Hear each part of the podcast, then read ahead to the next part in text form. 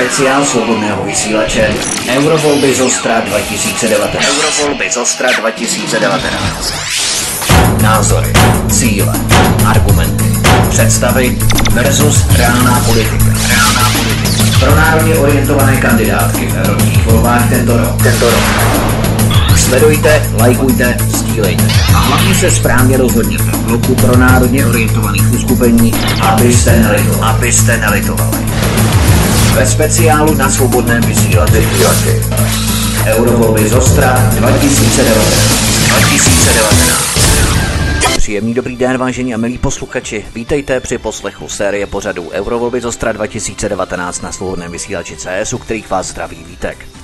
Evropský parlament by se v současném složení měl naposledy sejít 18. dubna, 23. až 26. května. Pak proběhnou eurovolby do Evropského parlamentu, ve kterých si občané zbylých 27 evropských zemí vyberou nové složení europarlamentu. Půjde už o čtvrté volby do europarlamentu, kterých se Češi zúčastní. Celkově Evropané vyberou poslance už po deváté. Výsledky budou známé až 26. května, pozdě večer, nejspíše ve 23 hodinách. V našem speciálu u nás na Svobodném vysílači projdeme různá odvětví a kapitoly, abychom zjistili, jaké jsou skutečné priority, cíle a představy těchto kandidátů a co reálně chtějí jako europoslanci prosadit a nabídnout. Můžeme vám také slíbit, že je šetřit rozhodně nebudeme, a proto vítejte při poslechu speciálu Eurovolby z Ostra 2019 na Svobodném vysílači CS. Dnešním hostem, který přijal naše pozvání a který usedl před mikrofon, druhý pomyslný mikrofon, je poslanec parlamentu České republiky dr. Jan Hrnčíř, kandidát do Evropského parlamentu za hnutí Svoboda a přímá demokracie. Pane poslanče, vítejte u nás. Dobrý den všem posluchačům z Rádia Svobodný vysílač. Tak já vám položím první univerzální otázku, kterou klademe všem hostům stejnou. Vyberte jednu jedinou věc, co nám přineslo 15 let našeho členství v Evropské unii pozitivního. No, to je samozřejmě otázka velmi těžká, protože často se hovoří o tom, že k nám proudí dotace a kolik miliard nám to přineslo a podobně, ale zase na druhou stranu Evropská unie je spíše projekt politický, to znamená, pokud bychom byli součástí nějakého evropského hospodářského prostoru, tak by pravděpodobně ten obchod a podobně mohl fungovat stejně. Dá se říci, že skutečně jako dotace do, dejme tomu, výstavby infrastruktury jsou asi pozitivní. No, to se dá říct jako pozitivní. Jednoznačně vidím. Vy jste to zmínil právě dotace a z toho titulu mnozí namítají, že dotační tituly Evropské unie jsou jakýmsi svorníkem, které drží státy Evropské unie ještě pohromadě. Jsou jakýmsi poplatkem, který platí bohatší země chudším zemím, aby se k nim lidé z těch chudších zemí nestahovali za prací. Snižují jaksi rozdíly mezi životní úrovní mezi zeměmi unie a tím umožňují volný pohyb osob, zboží a pracovních sil, což vlastně dělá unii tou unii, že? Jak bychom mohli učinit Evropskou unii solidárnější, bez podle některých nespravedlivě udílených dotací? Tak já si myslím, že ta politika, která byla třeba nastavená už třeba v zemědělství a podobně, kdy ty státy Evropské unie jsou nuceni vozit produkty, které jsou schopni bez problémů vyprodukovat u sebe, aby je dováželi stovky a tisíce kilometrů každý den z jiných zemí, aby kamiony tady brázdily silnicem kvůli tomu, aby se vozily jogurty a podobně z Francie nebo z Holandska. To si myslím, že byla chyba. Tady ta společná zemědělská politika se Evropské unii vyloženě nepovedla.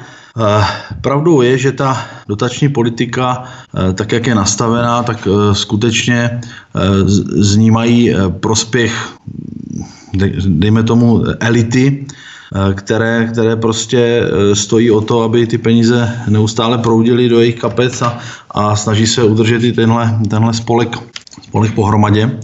Ale myslím si, že pokud by ta Evropská unie byla postavená, dejme tomu, na otevřené spolupráci těch evropských zemí, těch svobodných evropských zemí a nebyla by tímto způsobem přeregulovaná, tak jak je teď, protože ta evropská integrace a regulace, která v poslední dekádě probíhá, to znamená od toho Lisabonu, tak si myslím, že tu Evropskou unii víceméně poškozuje a tu spolupráci narušuje.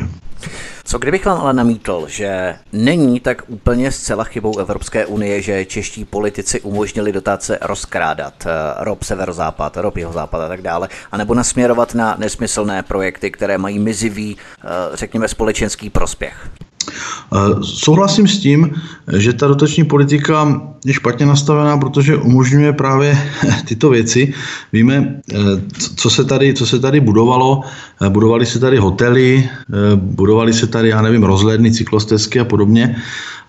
Myslím si, že to rozhledny v údolí, jak já říkám. Ano. Mnohdy i v údolí, přesně tak.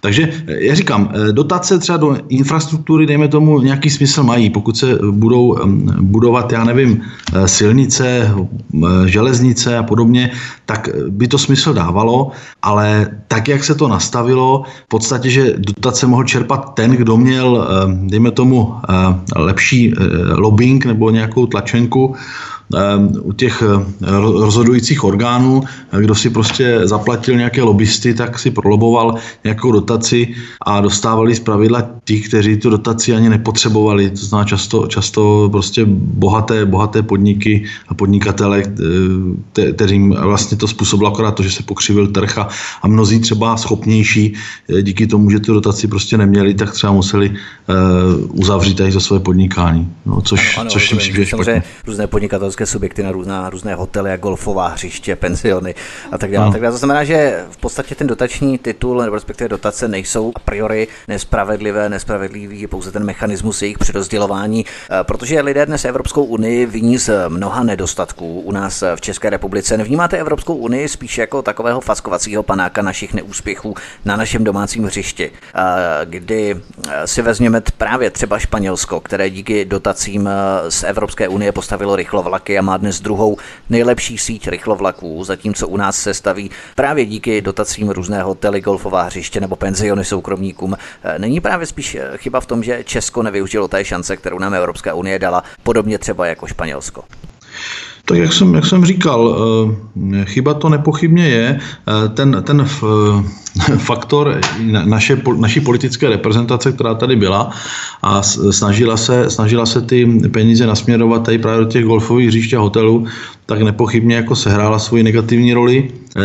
Nicméně je potřeba si i uvědomit ten aspekt, že ne ovšem si úplně můžeme rozhodnout sami, že přece jenom ty rámce ta Evropská komise nastavuje, že to není jako 100% v naší kompetenci, že bychom si řekli, jaké peníze a kam chceme přesně dát. Musíme se do těch rámců samozřejmě vlézt. Ano, rozumím. Jak byste chtěl tento systém nebo mechanismus v lavici europarlamentu nebo europoslance změnit? Ten mechanismus zpřísnit nebo nějakým způsobem zjednodušit tak, aby opravdu ty kompetence těch jednotlivých národních států v rámci těch udílených dotačních titulů byly vyšší a aby byly jednodušší žádosti na právě tyto dotace, protože dnes víme, že kdo neumí správně podat dotaci nebo respektive žádost o dotaci, tam zkazí 1-2 písmenka nebo znamenka, tak už je to špatně a na tu dotaci nedosáhne, takže k tomu musí být samozřejmě potřebné firmy, společnosti, které se tímto přímo zabývají, jakým způsobem správně podat dotaci, tak aby ten subjekt na ní měl v podstatě nárok, tak jakým způsobem to zjednodušit a zprůhlednit tento systém. Tak v principu Evropská unie byla založena na volném pohybu osob, kapitálu, zboží a podobně. To znamená, ta Evropská unie by měla právě financovat tady ty infrastrukturní projekty, dejme tomu, to znamená výstavbu dálniční, silniční sítě, rozvoj železniční dopravy a nevím, elektrifikaci a podobně, že ty peníze by se měly nasměrovat tímhle směrem, dejme tomu rozvoj telekomunikační sítě. V lidském roce bylo vypsáno dotační titul na rozvoj vysokorychlostního internetu, ale ty podmínky byly nastaveny tak složité, že ani ti velcí hráči, který mají aparát na to, aby prostě si ty dotace požádali, tak o to prostě zájem neměli a z nějaký několika miliardové alokace, no tuším, že 10 miliard, tak nebylo ani 100 milionů těch žádostí. To znamená, skutečně ten mechanismus je velmi komplikovaný a složitý, že se ani nevyplatí prostě ani těm velkým hráčům, byť pro ně si myslím, že by primárně to být určeno nemělo, spíš by to mělo podpořit tomu ty malé hráče a ty oblasti, kde prostě to pokrytí tím vysokorychlostním internetem je složité. Takže zjednodušit ty žádosti určitě ano, ale na to má vliv samozřejmě i národní dejme tomu, vláda, nebo respektive Ministerstvo pro místní rozvoj, které u nás administruje ty dotace, takže i ono se podílí právě na tom, jak to nastaví komplikovaně. nebo to eventuálně vyjedná s Evropskou komisí, ale říkám v principu prostě podporovat skutečně tyto strategické projekty, tu strategickou infrastrukturu, ale rozhodně ne všechny ty aktivity, které se tady v minulosti odehrávaly. Možná poslední otázka ohledně dotací, abychom se příliš u nich dvakrát nezasekli. U nás evropské peníze spravuje celkem 5 ministerstev. Ministerstvo průmyslu a obchodu, ministerstvo zemědělství, ministerstvo životního prostředí, ministerstvo místního rozvoje a ministerstvo školství. A supervizi samozřejmě vykonává ministerstvo financí. Jaké ministerstvo, myslíte, odvádí nejhorší práci efektivity vynaložení dotací a co do vůbec jaksi množství využití těch dotací? Tak pokud jsem to sledoval, tak samozřejmě velmi problematické jsou dotace v zemědělství. To je jednoznačně, když jsou dotace i na neobdělávanou půdu a podobně, to si myslím, že je naprosto scestné a neefektivní. A i to ministerstvo průmyslu a obchodu, které, říkám, i právě tomu projektu třeba rozvoje těch vysokorychlostního internetu, těch sítí, tak skutečně nedokázalo to připravit tak, že by to bylo pro někoho zajímavé a ty peníze de facto se nevyčerpaly a dá se říci, že propadly. Úplně zbytečně. Mohlo se to, dejme tomu, postavit, já nevím, vysílače v obcích nebo v lokalitách, kde třeba to pokrytí tím vysokorychlostním internetem je komplikovanější. Já jsem tak nějak myslel, že lehce zabrousíte i na agendu školství, kterou máte ve své gesci, respektive tak, kterou ano. v rámci multikulturních programů. Co tam kapitola, třeba? Ano, kapitola sama pro sebe. Jako se školstvím tam mám velký problém s tou inkluzí, kdy vlastně se tady za poslední 3 roky, kdy se prosadila, že ta nová vyhláška nebo změna školského zákona, která de facto, nechci říct přímo nařizuje, ale v podstatě znemožnila vzdělávání žáků se speciálními potřebami právě ve speciálních školách a zavedla inkluzi, kdy se vlastně tyto žáčci dostávají do běžných tříd spolu se svými asistenty, kterých můžou být až 3 v té třídě. To znamená, že my máme třídy, kde jsou 4 pedagogové, že jo, učitel plus 3 asistenti pedagoga, a tu výuku to velice silně narušilo a nepomohlo to ve vzdělávání ani těm žáčkům s těmi speciální potřebami, ale ani těm zdravým. To znamená, že SPD, pokud byste se dostali do Europarlamentu, tak byste silně chtěli redukovat udílení dotačních titulů v rámci školství z pozice tady inkluzivních projektů. Určitě, jako projekty multikulturalismu nebo inkluzivního vzdělávání bychom se snažili nasměrovat úplně jiným směrem. Vy jste tu v jednom z předchozích vstupů zmínil Lisabonskou smlouvu, Lisabon, ale co kdybych vám namítl, že protože my jsme v rámci Lisabonské smlouvy ztratili právo veta, to znamená, je tu poměrný systém hlasů, je proporcionálně podle počtu hlasů v rámci počtu obyvatel v jednotlivých zemích a tak podobně. Máme tu tady ten poměrný systém, ale co kdybych vám namítl, že kdyby ve vaší straně hnutí SPD bylo 50 lidí, ono je tady daleko více, ale dejme tomu 50 lidí a každý by měl právo veta. A nebo řekněme, vy máte 20 poslanců, kdyby každý měl právo veta, tak byste se asi brzy na ničem nedohodli. Takže není ten poměrný systém aplikovaný právě z pozice Lisabonské smlouvy jakýsi přirozený vývoj rozrůstání Evropské unie, protože i vy jako těleso SPD se také musíte na něčem dohodnout v rámci nebo z pozice většinového hlasování pro cokoliv.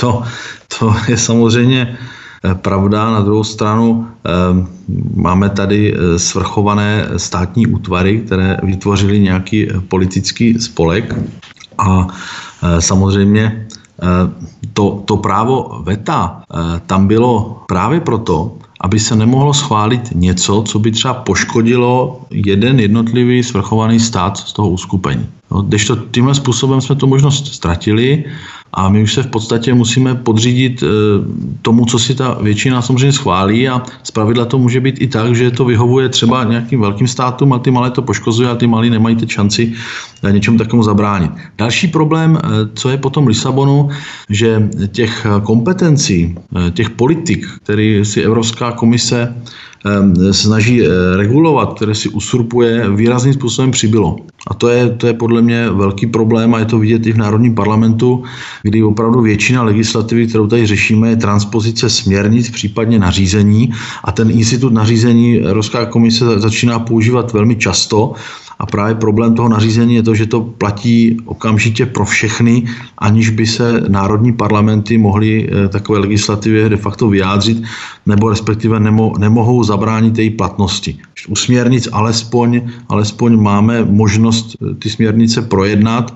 Víceméně je to systém takový, že to stejně musíme přijmout, protože pokud bychom tu směrnici do toho národní legislativy nevtělili, tak bychom čelili sankcím ze strany Evropské komise. Takže, ale dá se s tím aspoň něco málo dělat, u těch nařízení už ne. To znamená, ty instituty, které prostě dneska ta Evropská komise má, tak naprosto vytěsnili rozhodování těch národních parlamentů. To si myslím, že je špatně. V rámci těch nařízení, která jste zmínil, v prvních 10 letech našeho členství v Evropské unii Brusel vydal 3657 nařízení, které jsme museli ihned povinně okamžitě přijmout.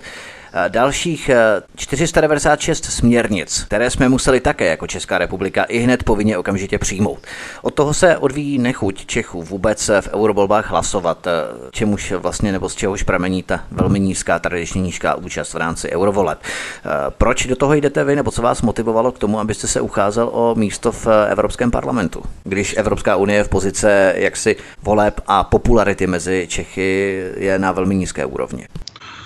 Myslím si, že to je trošku škoda, že lidé považují evropské volby za volby nějakého snad 3. nebo 4. řádu, protože ono je to přesně obráceně. A ta motivace je jednoduchá. Já v Poslanecké sněmovně pracuji v rozpočtovém výboru a v ústavně právním výboru. Znamená, to jsou výbory právě velmi exponované z pohledu směrnic a nařízení Evropské unie. De facto přes ty 2 výbory jdou všechny právě tyto směrnice a nařízení, takže já se s tím evropským komunitárním právem setkávám dnes a denně velmi často a propadám trošičku bezmoci, kdy často řešíme věci, kdy tam sedí, já nevím, náměstci z ministerstva, ať už vnitra, spravedlnosti nebo financí a podobně. A řešíme některé věci, které prostě se nám nelíbí, které bychom tady nechtěli aplikovat do našeho právního řádu. A oni prostě jenom krčí rameny a říkají, no ale to je Evropská komise, my jsme to namítali, oni nám to zhodili, oni nám to nepřijali, to Evropský parlament, to Evropská komise, to Evropská rada. A vlastně je to taková trošku bezmoc, tak jsem si říkal, že prostě by bylo dobré se podílet na té tvorbě legislativy přímo v tom Bruselu, protože když už to přijde sem, tak už je pozdě a národní parlamenty mají svázané ruce a de facto s tím nemůžou už moc udělat. Není to právě potíž v tom, nebo nevzniká tu určitá komplikace v tom smyslu, že europoslanec má pouze jaksi legislativní váhu, legislativní moc, netvoří zákony, ale ty zákony právě tvoří, nebo tu exekutivní moc přívá právě, ano, Evropská komise, to znamená, že europoslanec s tím v podstatě příliš dělat nemůže. No, to není úplně pravda, protože Evropský parlament sice nemá zákonodárnou iniciativu, to znamená, nemůže předložit nějakou legislativní normu, kterou by projednal nebo schválil, musí počkat na to, co předloží Evropská komise, ale Evropský parlament může ten návrh pozměňovacími návrhy dost výrazně změnit. A to je právě to klíčové. A není to právě určitá korekce nebo moderace už jaksi základního smyslu právě té Evropské komise, kdy třeba tady hovoříme o autorském zákoně, který spoplatní vyhledávače v rámci odkazů, odkazy na Facebooku, na Google a tak podobně a tak dále, čímž v pozici tedy europoslanců ti s tím příliš moc neudělali. No tak hlavně to europoslanci schválili. Pokud by odmítli tuhle normu a neschválili by ji, tak by samozřejmě neplatila, že jo, tato směrnice. Jo, tam prostě zase musí to posvětit Evropský parlament a pokud prostě budou v Evropském parlamentu síly, které budou bránit těmto neblahým experimentům, tak je velká šance. A říkám, ten Evropský parlament byť sám nemůže legislativu navrhnout, tak může ji výrazným způsobem změnit nebo dokonce odmítnout to, co předloží Evropská komise. Takže si myslím, že jako zase není ještě tak bezmocný. A vzhledem k tomu, že my jsme jako hnutí SPD součástí frakce ENF, Evropy národů a svobody, spolu s Marine Le Pen, se Salvinim a Wildersem a dalšími, tak ta naše frakce po těch evropských volbách může být poměrně početná, může být 2. nebo 3. nejsilnější. A samozřejmě ty frakce mají daleko větší možnosti, jakým způsobem ovlivnit ten legislativní proces do parlamentu, protože uznávám, že ten Evropský parlament při své velikosti, tak tam prostě jednotlivec nebo dva nebo ani všichni národní poslanci v podstatě nezmůžou téměř nic. Ale pokud jste součástí nějaké už silné frakce, tak to smysl dává. Poslanec Parlamentu České republiky, doktor Jan Hrnčíř, kandidát do Evropského parlamentu za hnutí Svoboda a přímá demokracie, je hostem u nás na Svobodném vysílači. Od mikrofonu vás zdraví Vítek. Vy stále posloucháte Eurovolby z Ostra 2019, odkud vás zdravíme. Pouštíme si písničku Ta je na cestě, po ní pokračujeme dál. Hezký večer. Hostem u nás na Svobodném vysílači v pořadu Eurovolby z Ostra 2019 je stále poslanec Parlamentu České republiky, doktor Jan Hrnčíř, kandidát do Evropského parlamentu za hnutí Svoboda a přímá demokracie. Od mikrofonu vás zdraví Vítek. Německo má 94 europoslanců, Francie má 76 europoslanců a dohromady mají obě země 170 europoslanců, takový malý superstát. A když vezmeme země V4, Visegrádské čtyřky, tak Polsko má 51 europoslanců, my s Maďarskem shodně po 21 europoslancích a Slovensko 13, dohromady 106. Jak chcete jako europoslanec docílit toho, aby Evropská unie neupřednostňovala zájmy Německa, Francie se 170 europoslanci, ale vnímala rovnou ceně i menší státy. Třeba ty státy, které dohromady mají třeba 106 poslanců, jako je třeba Visegrádská čtyřka i s Rakouskem, dejme tomu, které by jaksi geograficky k nám také patřilo do té visegrádské skupiny. Nicméně je to možné nějakým způsobem zvrátit určitý rozhodovací mechanismus z pozice tedy jaksi nadřazených větších států v evropském společenství? No, to je právě ten problém potom Lisabonu, kdy vlastně ty malé státy právě ztratili to právo veta, třeba, které by se dalo použít pro některé věci. A ono to není jenom o Visegrádské čtyřce, dejme tomu, dá se určitě pracovat s Chorvatskem, dá se pracovat s Rumunskem, dá se pracovat s Bulharskem, dejme tomu, to znamená s těmi východními státy, možná i s těmi státy pobaltskými.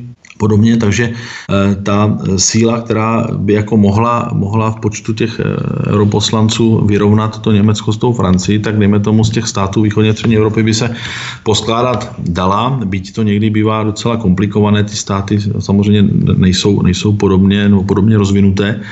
Takže je to složitější.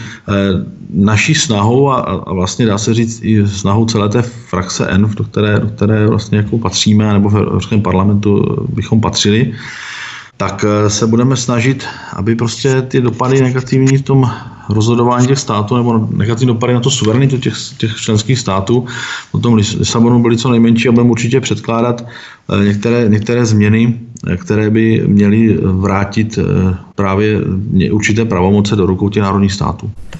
SPD do voleb vstupuje s možným cílem vystoupení z Evropské unie, takzvaným Chexitem. Jak toho chcete dosáhnout z pozice europoslance? To chcete přesvědčit Evropský parlament, aby odhlasoval návrh o Chexitu, i když je jasné, že Evropský parlament nemá žádnou zákonodárnou iniciativu a ani pravomoce v podstatě. Europoslanec schvaluje legislativu, může nějakým způsobem odmítnout nebo korigovat, jak jsme si řekli, různá nařízení Evropské komise a tak podobně. Samozřejmě, že nejsme tak naivní, ale jak chcete dostát vašemu slibu vyjádřit nesouhlas Bruselu v podobě vystoupení z Evropské unie, v podstatě i v rámci petic, které pořádala nebo které vedla SPD v minulosti? Tak my jsme vedli petici za vypsání referenda o vystoupení nebo setrvání v Evropské unii. To znamená, my především... Je to taková trošku hra s voliči, že lidé si mysleli, že SPD chce vystoupit z Evropské unie, ale SPD chce pouze referendum. Ano, tak samozřejmě. Můžeme si říct, ano, nechali jsme se napálit, naletěli jsme, protože SPD chce tedy pouze referendum. SPD tedy nechce vystoupit z Evropské unie. My jsme řekli, že občané mají právo se vyjádřit v referendu, protože po tom Lisabonu se ta Evropská unie výrazně změnila a my jako SPD nepodporujeme tento model evropské spolupráce a my jsme proto, abychom tento model spolupráce ukončili. A je to i důvod, proč vlastně kandidujeme do Evropského parlamentu.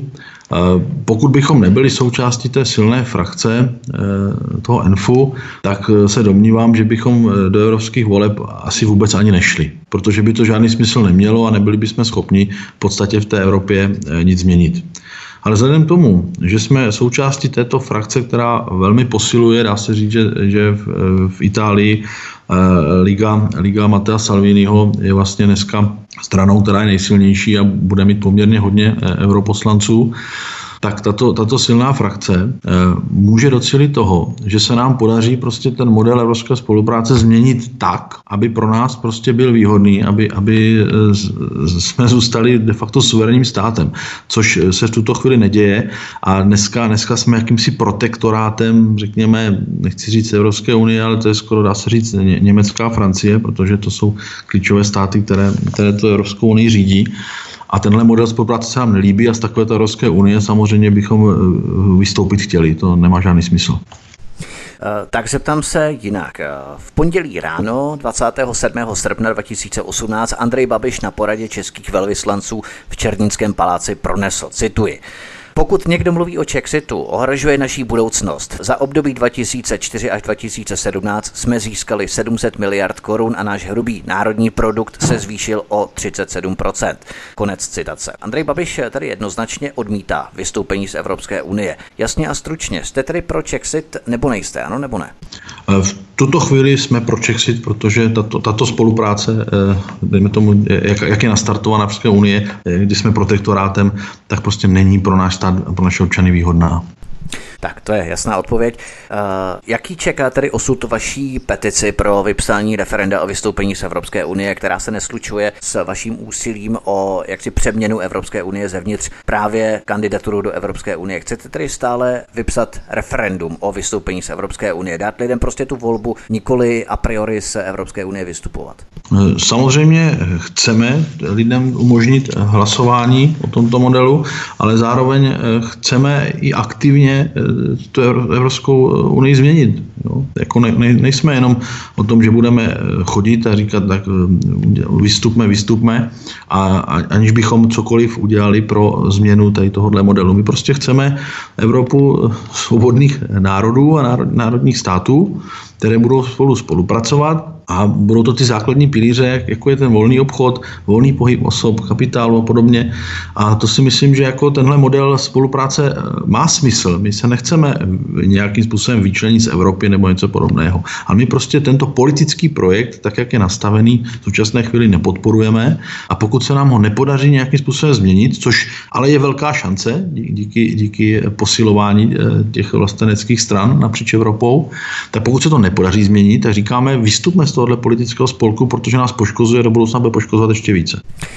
Když se podíváme na ty 4 základní definice volného pohybu osob, zboží, služeb a kapitálu, podívejme se na volný pohyb osob. V celé Evropské unii jsou už miliony Arabů a migrantů, kteří se i v nové, zreformované Evropě budou tak moci stejně pohybovat i přes hranice. Nemluvíme o migrantech z Afriky, ale o migrantech, kteří v západních zemích Evropy už žijí, mají tady svoje děti v rámci slučování rodin tohoto institutu a tak dále a mohou volně přecházet hranice po Evropě. A jim jedno, jestli ten prostor volného pohybu se jmenuje Evropská unie anebo Unie evropských národů, byť bez diktátu Bruselu. Tak jak chcete zaručit bezpečnost českých občanů, když preferujete pilíře volného pohybu osob v schengenském prostoru? Je to dostatečné, myslíte?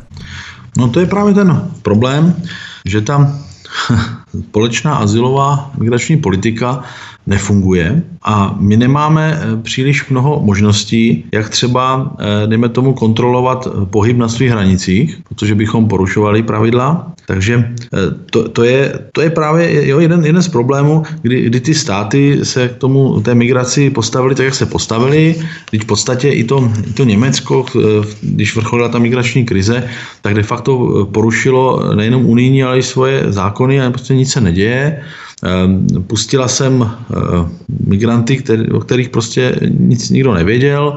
Víme sami, když někde cestujeme, jak jsme všude kontrolováni a prověřováni a tady se prostě pustila spousta lidí a ono z té Afriky samozřejmě jich jako není úplně málo. Navíc často i podle těch vlád těch afrických zemí, tak se jedná o násilníky, vrahy a podobně, kteří prostě před spravedlností ve své zemi raději utečou do Evropy, třeba do Německa, kde prostě dostanou sociální dávky dávky a můžou tady páchat další kriminální činnost naprosto nerušeně. To znamená, co vy s tím chcete dělat v rámci zabezpečení našich hranic, protože pasové kontroly asi nepřichází v úvahu v rámci jednotné Evropy národů a svobod, pokud tedy bude nové společenství v rámci určité přeměny Evropské unie, dojde ke změně názvu a tak podobně, tak jakým způsobem zabezpečit právě naše občany proto, aby ta společná azylová politika nepřekážela importu dalších a dalších migrantů do České republiky? No, přesně tak, jak jsem říkal, že prostě musí v těch evropských státech, protože my tady v té Evropě osamocení jako nejsme a navíc nemůžeme sami v podstatě tohle změnit. Je potřeba, aby ten přístup změnili především ty státy na západ od našich hranic. A pokud ty vlastenecké síly, vidíme třeba Mattea Salviniho ligu v Itálii, jakým způsobem se staví k migraci. Pokud by se takto Itálie a další státy stavily k migraci už i před vypuknutím té migrační krize, tak bychom těch problémů s těmi migranty, kriminality a podobně, tak měli podstatně méně nebo možná vůbec.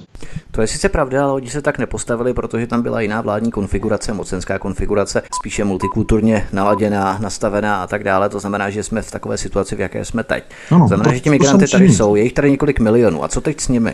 Tak ti migranti, kteří prostě nemají nárok na azyl, je potřeba prostě deportovat. Teď jenom v Německu, pokud jsem se dobře díval, tak už je nějakých asi 63 000 odmítnutých migrantů, azylantů, ale nikdo se nestará o jejich návrat. Prostě se rozhodne, lejstro se napíše, ale nikdo neřeší prostě, kde se ti migranti pohybují nebo co dělají, což samozřejmě jako je nepřijatelné. Prostě je potřeba návratová politika, je potřeba ti migranty, kteří tady nemají co dělat, tak vrátit zpátky a samozřejmě zabezpečit ten schengenský prostor, aby sem nemohli tak lehce se dostávat. Tak, jasné slovo, skvělé. Pojďme dále. Volný pohyb kapitálu vyvádí z České republiky každým rokem stovky miliard korun. Počínaje zisky bank přes vodárny až po supermarkety a potravinové řetězce. Máme tomu rozumět tak, že vaše představa je, že kapitál lze volně vyvádět a odvádět z jedné země do druhé země, přelévat, jednu zemi ožebračovat a chudnout, zatímco jiná země nebo druhá země funguje jako bankovní přístav s nulovými daněmi, například Lucembursko a tak dále, protože o čem jiném volný pohyb kapitálu je? No, ono je potřeba si uvědomit několik věcí. My třeba tady máme trošičku problém i s tím, že ty firmy, nadnárodní korporace, které tady mají svoje dcery u nás, tak často vnitřními nákupy a vnitřními leasingy se snaží odčerpávat zisky, které se vytvoří tady, dostat ke svým matkám nebo do míst, kde je výhodnější zdanění. Čímž nám samozřejmě tady vzniká velká škoda, protože ty negativní třeba dopady a nevím, nějaké výroby průmyslu a podobně, tak zůstávají tady, ale zisky z této výroby plynou v zahraničí. Navíc další problém je zdaňování dividend, to znamená ve chvíli, kdy vlastně tady se nějaký zisk vyprodukuje, tak ty firmy tady nejsou nucený zdaňovat. Je to v podstatě z období Špidlovy vlády, kdy byl Bohuslav Sobotka ministrem financí, kteří prostě schválili legislativu, že zahraniční vlastníci firem, který tady vlastní na 10% toho podílu, tak nemusí tady odvádět srážkovou daň z dividend. No, to znamená, oni ty zisky potom plynou do zahraničí, kde se to zdaňuje buď méně nebo vůbec, a tím přicházíme taky obrovské peníze. Jakým způsobem zase opět je to možné korigovat nebo moderovat v rámci pozice europoslanců tuto situaci, protože někdo by mohl třeba namítat nebo si začít myslet, že to je v rámci kompetencí národních vlád, ještě nám Evropská unie nebo Brusel tuto kompetenci neuzmula, nesebrala. Tak dokud to tedy jde nějakým způsobem korigovat jak na domácí, tak i na evropské scéně, je nějaká možnost, jak tuto situaci upravit? No, není úplně pravda, že jsme suverénní v podstatě z oblasti daňové politiky. No, nejsme. Musíme samozřejmě se řídit směrnicemi Evropské unie i v oblasti daní. Byť neříkám, že úplně 100%, ale většina daní už je regulovaná. V oblasti DPH třeba vůbec nemáme už autonomii. A jednoznačně musí Evropská unie nastavit pravidla, a nebo je to jednoduché, protože těm národním korporacím západním zpravidla ten model vyhovuje. Nicméně Pokud se budeme mít, dejme tomu, jednotný hospodářský prostor a jednotnou ekonomiku, kterou v podstatě už v rámci Evropské unie fakt to máme, tak bychom měli mít tady nastavené nějaké principy zdaňování a podobně, aby prostě se nemohly dít tyhle věci, že se někde ten kapitál vyprodukuje a úplně jinde se zdaní. To si myslím, že je prostě špatně a poškozuje nás to. My samozřejmě můžeme přijmout legislativu, tak jak třeba Maďarsko přijalo, mám pocit, v loňském roce o regulaci vývozu kapitálu, to znamená, že je potřeba ten kapitál z části reinvestovat zase v tom Maďarsku, takže tam nějaké možnosti samozřejmě jsou. Byť i Brusel má s takovou legislativou docela problém a myslím si, že se to ocitlo nebo ocitne i u Evropského soudu.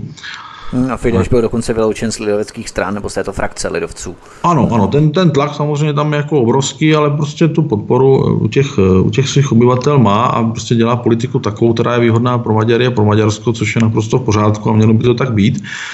A já říkám, prostě jsou nějaké možnosti legislativní, byť ale za současné konstelace Evropské unie ty možnosti jsou poměrně omezené. Česká republika je zaplavená druhy jako s nimi potravinami, nehorázně předraženými službami mobilních operátorů, předraženou elektřinou, zatímco ČEZ vesele vyváží tisíce gigawatt hodin do ciziny. Zatímco čeští zemědělci nemají jinou šanci, jak si vydělat, než pěstovat řepku, která znovu končí v Evropě v rámci volného pohybu zboží a služeb. Takže jak tomu chcete v rámci volného pohybu zboží a služeb čelit? Protože jistě budete namítat, že tento stav nechceme, ale to už potom přece nebude volný pohyb zboží a služeb, když se tedy pověnujeme těm posledním z těch 4 pilířů, které tu máme. Tak ono o, dejme tomu, řepkových polích, nevím, jestli to je úplně o volném pohybu zboží a služeb, spíš jde o to, že prostě určité lobistické skupiny si prosadily a právě přes Brusel, protože je samozřejmě pro ty lobbysty jednodušší zlobovat Evropskou komisi než nějakých 28 národních vlád, jo? A prosadí si přimíchávání nějakých biosložek třeba do paliv, což s ekologií společného nemá vůbec nic, naopak ta výroba je ekologicky daleko horší, než kdyby se to spálilo v klasických těch palivech. Takže pokud takováto nařízení budou z Evropské unie, že povinně musíme přimíchávat tolik a tolik procent těchto bio, takzvaných, bio tam nemá co dělat v tomto případě, těch složek, tak pokud takové nařízení budou platit, no tak samozřejmě tady budeme mít žlutá pole řepková a samozřejmě se budou snažit na tom určité skupiny vydělat. A pokud taková hloupá nařízení nebudou, no tak pak samozřejmě automaticky se ta aktivita nasměruje jiným směrem. Mnozí se totiž obávají, že tyto 4 pilíře jsou, nebo respektive se míchají s 4 základními atributy neoliberalismu, že bychom měli chtít odchod z Evropské unie, ne reformu Evropské unie, ochranu českých hranic a ne volný pohyb osob, ochranu českého trhu a ne volný pohyb zboží a ochranu našeho kapitálu, ne jeho vyvádění z bank v České republice, z hypermarketů a vodáren do ciziny. To je přece v přímém rozporu s jaksi pronárodním ukotvením tyto 4 pilíře. Nevnímáte to také tak? Tak já vnímám třeba jako negativní, že jsme se připravili o strategické nebo kontrolu nad strategickými produkty, jako třeba voda, že jo, podobně, kdy vlastně nic nás nenutilo vodárny privatizovat do rukou zahraničních vlastníků. Jo, tím jsme ztratili samozřejmě kontrolu nad klíčovou řekněme, životodárnou tekutinou. A to si myslím, že s Evropskou unii ještě tak úplně nesouvisí, to jsme si bohužel zavinili sami, nebo naše vlády, které prostě většinou za mrzký peníz a za pochybných okolností, víc Chomutov a podobně, tak zprivatizovali vodárny a teď jsme ztratili kontrolu, samozřejmě přenosové soustavy, plynárny a další věci, takže to samozřejmě je problém, který jsme si trošku zapřičinili sami. To si myslím, že tak úplně není. Ale jen taková třeba zajímavost, takový historický exkurs. Když jsem se díval třeba za první republiky na statistické ročenky, třeba z roku 27, 28, pro mě před vypuknutím té krize, těch 30. let, tak třeba náš obchod se zeměmi, které bychom nazvali jako země Evropské unie dneska, tak v podstatě byl na úrovni zhruba takové, jako je dneska, kolem 80%. Jo? To byla taková zajímavá věc a to žádná Evropská unie vlastně ani neexistovala. Takže ten obchod fungoval v podstatě i v těch 30. letech poměrně dobře a poměrně logicky. Poslanec parlamentu České republiky doktor Jan Hrnčíř, kandidát do Evropského parlamentu za hnutí Svoboda a přímá demokracie, je hostem v Eurovolby z Ostra 2019 na Svobodném vysílači. Od mikrofonu vás zdraví Vítek, je tu další písnička a po ní vstupujeme do posledního vstupu našeho pořadu. Hezký večer. Hezký večer, od mikrofonu vás zdraví Vítek, posloucháte stále Svobodný vysílač, který je vaším průvodcem dnešní večer. Naším hostem je také poslanec parlamentu České republiky doktor Jan Hrnčíř, kandidát do Evropského parlamentu za hnutí Svoboda a přímá demokracie. A my pokračujeme ve třetím vstupu našeho rozhovoru o Evropské unii. Jaké je hlavní motto nebo heslo, řekněme, vaší eurokampaně, se kterým chcete oslovit co nejvíce voličů, aby se s vámi stotožnili, abyste se stal takzvaně čitelným politikem, když se někdo vybaví Jan Hrnčíř? Jaké adjektivum by si měli vybavit? Nikoli liberální demokracie, to určitě k vám nepasuje, ale co jiného? Tak nevím, jestli by si občané měli vybavit nějaké heslo přímo s mojí osobou, protože já nekandiduji jako osoba, ale jako spíš jako hnutí nebo jako součást té frakce Evropy národů a svobody. A to si myslím, že nás nebo i mě a i naše hnutí docela jako představuje těm občanům. A naše takové ústřední heslo v kampani do evropských voleb je Česká republika na prvním místě. Nekopírujete do určité míry Trumpovo America First, Amerika na prvním místě? Ano, je to tak. Myslíte, že to stačí pro to, abyste mobilizovali nebo aktivizovali co nejvíce lidí k tomu, aby nakonec našli cestu do volebních místností 24. i 25. května? V podstatě, že nějakým způsobem dokážete přesvědčit ty voliče, kteří chronicky volit nechodí, ale i ty voliče, kteří jsou třeba na rozpacích anebo na vážkách, ještě nemají rozhodnuto a ta masa těchto voličů je také poměrně velká, rozhoduje se až několik dnů třeba před volbami, tak nějakým způsobem je zaujmout natolik, aby opravdu jsme přesvědčili, že jste tou pronárodně orientovanou stranu natolik, že se vyplatí ten lístek vhodit právě SPD. Tak pokud se podíváme na ty politické strany a hnutí, které kandidují v těch evropských volbách, tak pokud pominu takové ty neparlamentní malé subjekty, které asi nemají příliš velkou šanci zasáhnout, tak pokud se podíváme z těch parlamentních stran, tak já tam nevidím žádnou eurorealistickou nebo euroskeptickou nebo vlasteneckou stranu, kromě SPD. Já v podstatě nevidím rozdíl mezi těmi ostatními partajemi. Tam si myslím, že je úplně jedno, koho voliči budou volit, protože oni mají dost podobný program.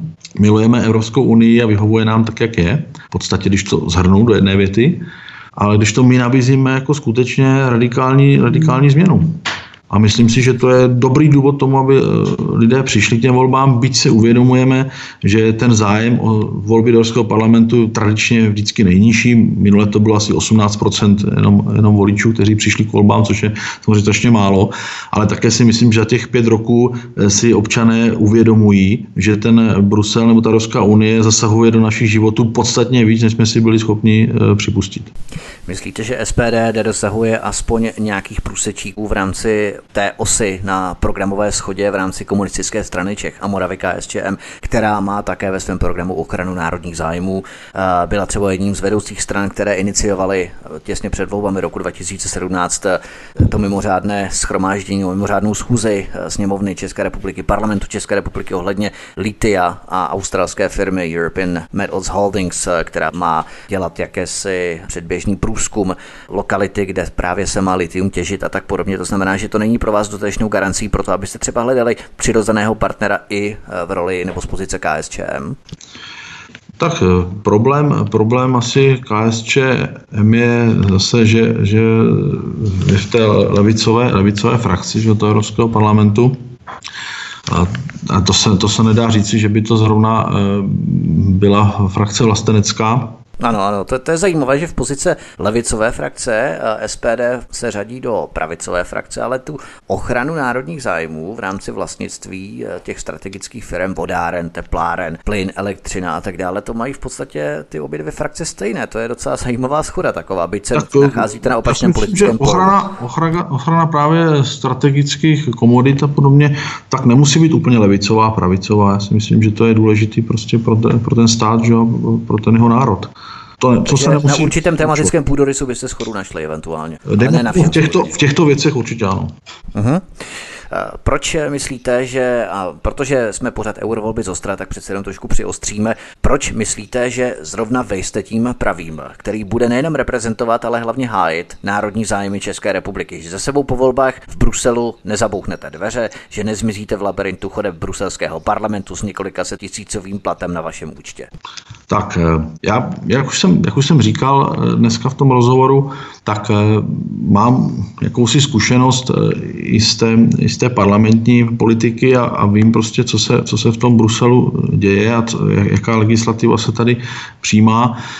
Říkám, jsme si součástí té velké frakce Evropy národů a svobody a pravdou je, že pokud bychom skutečně kandidovali jako samotné hnutí SPD, a myslím si, že bychom ani nekandidovali, pokud bychom za sebou tu frakci neměli, ale kdyby přesto, tak v těch labirintech chodeb Evropského parlamentu bychom se nepochybně ztratili. Já myslím, že to je vidět i na mnohých jiných stranách, nebo máme tady europoslance za Svobodné, ale v podstatě vlastně i bylo vidět, že i ten Petr Mach to po nějaké době vzdal z tom europarlamentu, protože tam jako jedinec v podstatě nezmůže vůbec nic. A vzhledem tomu, že za sebou máme silnou frakci těch vlasteneckých stran, tak si myslím, že budeme slyšet, že se v labirintu bruselských chodeb určitě neztratíme a že budeme ty národní zájmy skutečně hájit a myslím si, že máme šanci tu Evropu změnit poměrně výrazným způsobem. Jak jsem se třeba pohyboval v labirintu sněmovny České republiky, tak bych řekl, že i ten kompas možná by byl zapotřebí občas. Jo. To je pravda, na Malostranském náměstí ty budovy, na malé straně ty budovy jsou propletený chodbami podzemními, nadzemními a skutečně labirint to je velký, to je pravda. Během programu jsme k tomu dospěli, už jsme se toho částečně i dotkli, protože podle několika průzkumů dosahuje popularita Evropské unie mezi Čechy stále jenom matné většiny. Většiny stejně jako v roce 2014 například při minulých eurovolbách. Myslíte, že vy stělesňujete skutečně ten potenciál přesvědčit lidi, že budete pro nás v europarlamentu něčím přínosným? No, já si myslím, že SPD je výrazně vlastenecké hnutí. Určitě se změnilo od dob Úsvitu. A myslím si, že ten náš program je poměrně dobrý a jsme v podstatě jedinou reálnou politickou sílou, která je vlastně v národním parlamentu jako vlasteneckou sílou. Dneska už jiná strana nebo hnutí tady vlastně takové není. A právě i jako součást té frakce Evropy národů a svobody, tak máme výraznou šanci zastupovat právě zájmy těch voličů, kteří prostě ty národní zájmy podporují a jsou prostě vlastenci. Já si myslím, že jiná alternativa tam reálná prostě není. Tak, blížíme se ke konci našeho rozhovoru, takže ještě trošku přiostříme. Jaký bere europoslanec plat? Zjišťoval jsi si to? Tak já jsem si to nějak speciálně nezjišťoval, ale co tak lítá vždycky internetem, tak je to někde na úrovni asi 6 000 euro, mám pocit. Euro je 26 korun, takže je to nějakých, já nevím, 160 000, jestli dobře počítám v rychlosti. 170 možná. Fajn. Jak chcete přesvědčit vaše potenciální voliče o tom, že několik set tisíc korun na vašem účtě měsíčně není jednou z motivací vaší kandidatury do Evropského parlamentu? Tak mojí osobní jako motivací to určitě není. Ani jako národní poslanci na tom ekonomicky taky nejsme úplně špatně. Navíc říkám, historicky podnikám a podobně, takže moje motivace jako v politice prosazovat věci jako není určitě finanční. V mém případě si myslím, že to tak opravdu není. A Já si myslím, že prostě se vyplatí těm voličům nás volit, protože si myslím, že ten náš program je velmi dobrý a skutečně jsme jedinou vlasteneckou silou, která má reálnou šanci ty národní zájmy hájit v tom parlamentu. Já tam opravdu u těch ostatních stran kandidujících prostě tohle to nevidím.